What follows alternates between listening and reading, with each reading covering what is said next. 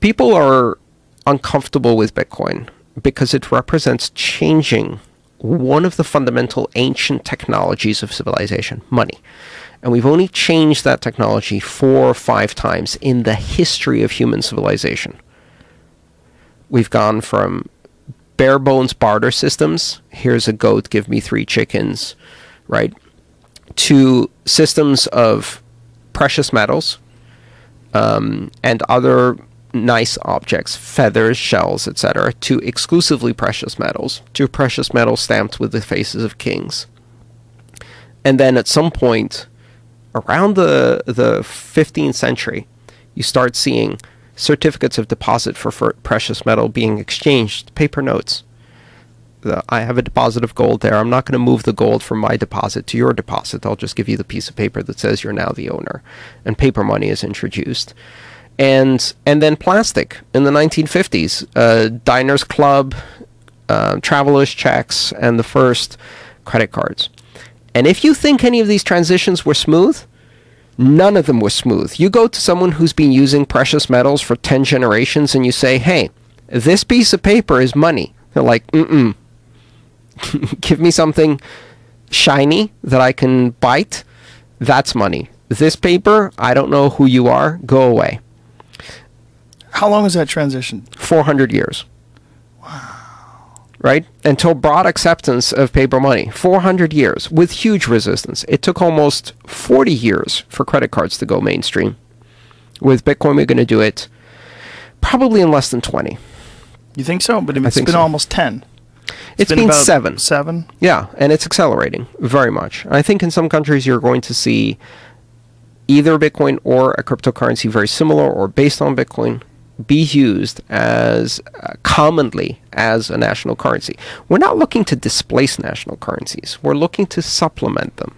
I think the idea being that people will get comfortable using multiple currencies, just like many places they are. If you're operating, um, you know, between the border of Kenya and Tanzania, for example, you're probably going to use four different currencies: Kenyan money, Tanzanian, U.S. dollars, and euros easily, possibly also South African rand.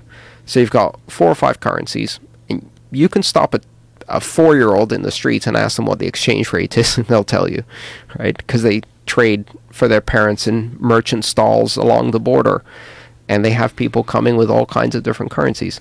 It's not that difficult to assume that there's digital currencies in that future, either there or in a major modern metropolis where people are using Bitcoin to transact online, uh, to buy things, um, virtual things, uh, music, video, things like that, where you want to make very, very small payments where credit cards are not suitable, and use Bitcoin as well as their normal currencies. What is the progress that makes you so optimistic? Like, what is the, I mean, if you could point to any one thing or several things that make you optimistic about Bitcoin's future?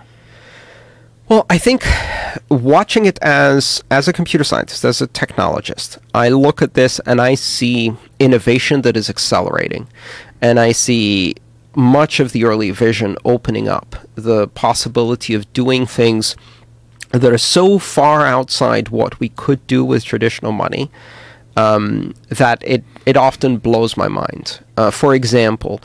Um, a technology that's being introduced into Bitcoin now is called payment channels, um, and what it allows you to do is uh, to do a very high volume of very small transactions at a very rapid rate. Uh, let's say you're you want to watch a video and you want to pay the owner of that video to send it to you.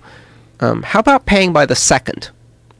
And so you say you set up basically an account and you um, pay by every second of video, maybe every fifth of a second, 200 milliseconds of video at a time, and you're paying a fraction that is a thousandth of a penny.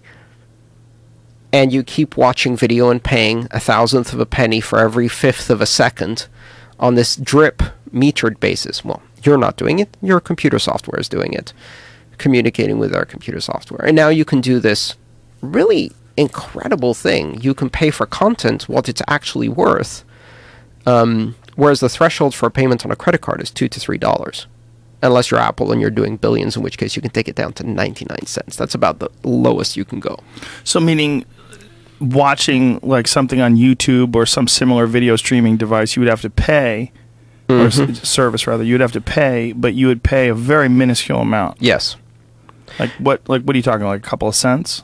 Like to watch a No, video? I, I, I literally mean a, f- a thousandth, a five hundredth of a cent. to watch a video. Well, it depends how long the video is. Right. But you could, you could, yeah, it could be a scale. You could pay a penny. Yeah. You could pay a penny or half a penny or a tenth of a penny to watch a video. But what?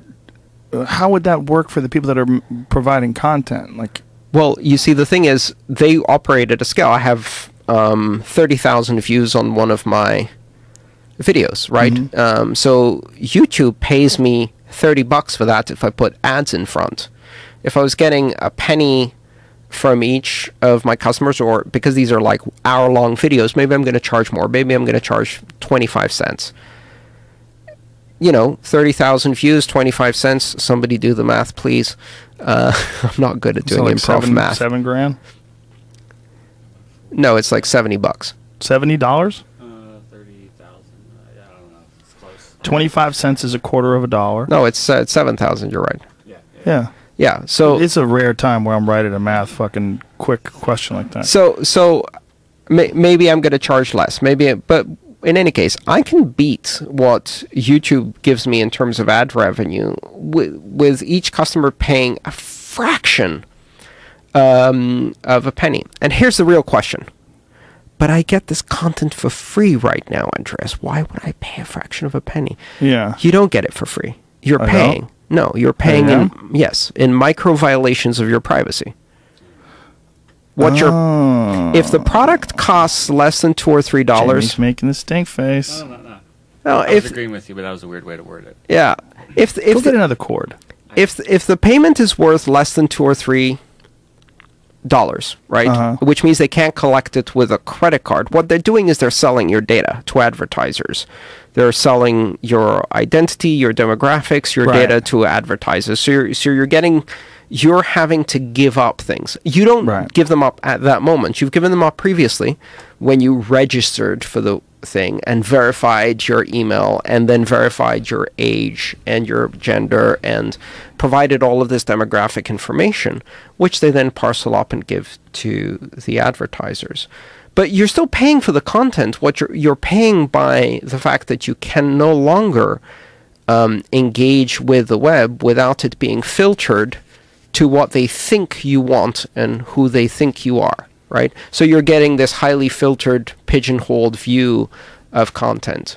And they do that using your information to present what they think you would like to watch based on what they've sold to the advertisers. You're no longer a customer, you're the product. The customer is the advertising agency.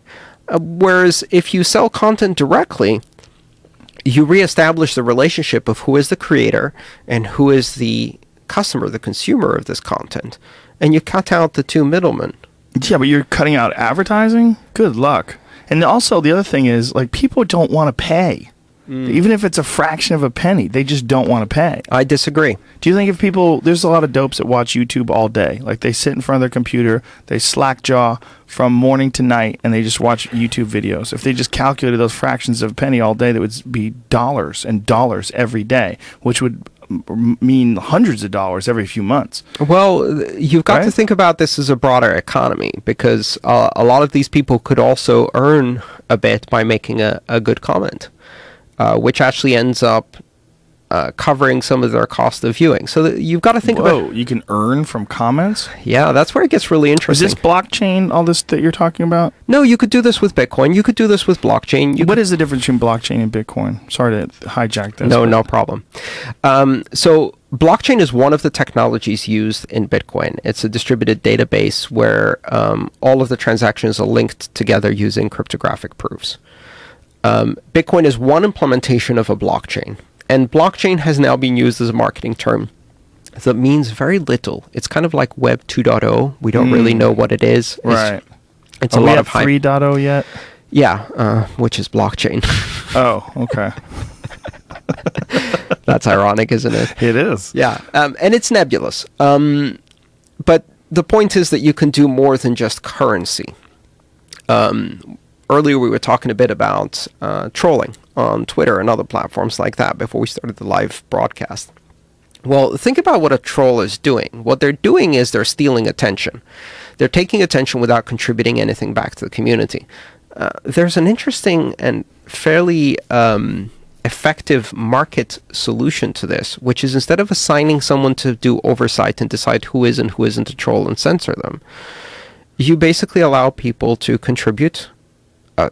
Again, a minuscule fraction for the comments they like. They up arrow, like, thumbs up, but with each one of those likes and thumbs up, you attach a ten thousandth of a penny with it.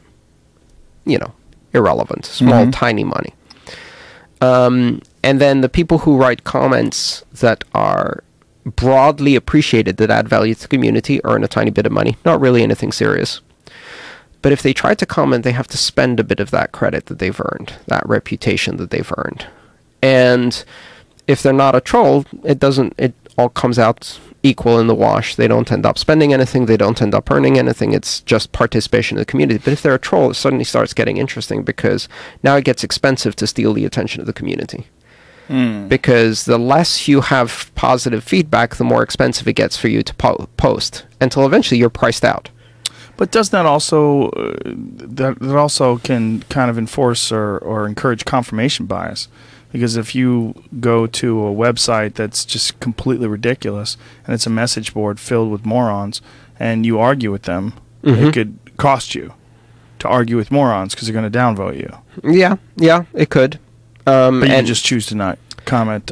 but you you've got to think about this again across a broader economy with Right. a broader set of forums in which in some you are valued experts in other you're the idiot who's arguing against the conventional wisdom Yeah. and and you know you can actually balance these things out Well, if you go to a flat Earth forum and argue with those people, mm-hmm. and it costs you money, yes i had an argument with someone about chemtrails how'd that go? Uh, it went really, it went very, very interestingly. I wasn't expecting them to change their mind, um, and they really wanted to hear my opinion.